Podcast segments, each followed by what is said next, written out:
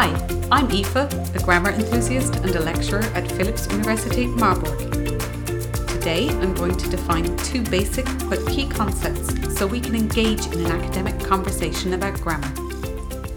I'm going to start with tense because I'm sure this will be familiar to many of you.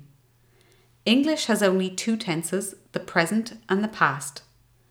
School books will have you believe that there are three and that future time is the third tense.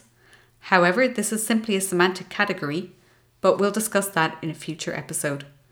For today, you just need to remember that there are only two tenses, past and present. They do exactly what you think they do. The past tense refers to past events, actions, or states, and the present refers to present events, actions, or states. Now, that only explains past and present time meanings in the verb phrase. It doesn't give any further nuances of meaning. For that, we need aspect. In English, there are three aspects the perfect aspect, the progressive aspect, and the perfect progressive aspect. I'm going to start with the perfect aspect. The perfect aspect is used to show indefiniteness. It can show that there is indefinite time or that there is indefinite number. For example, I have listened to your podcast. Have listened is present perfect.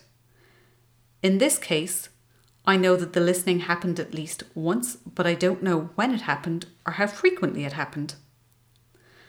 The progressive aspect shows progression, or as Geoffrey Leech puts it, duration, limited duration, and incompleteness. In layman's terms, all that means is the progressive aspect is used to indicate that something is, was, or has been ongoing. For example, I'm listening to this podcast. I'm listening is present progressive. It tells me that the action is in progress at the moment of speaking. The progressive aspect tends to be overused by German native speakers when they write or speak English this is because the progressive aspect doesn't have its own verb form in German.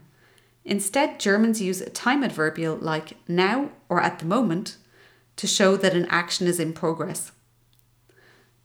The perfect progressive aspect is simply the combined meaning of the perfect aspect and the progressive aspect. For example, I have been listening to the podcast Grandiose Grammar. The verb phrase have been listening combines the present tense with the perfect progressive aspect. The semantic implication is that the action of listening started at an indefinite time before the present moment and continues until at least the moment of speaking. Hopefully, you've been able to keep up. Just in case you've lost your train of thought, hop on over to grandiosegrammar.com and you'll find a helpful PDF in the blog entry marked Episode 3.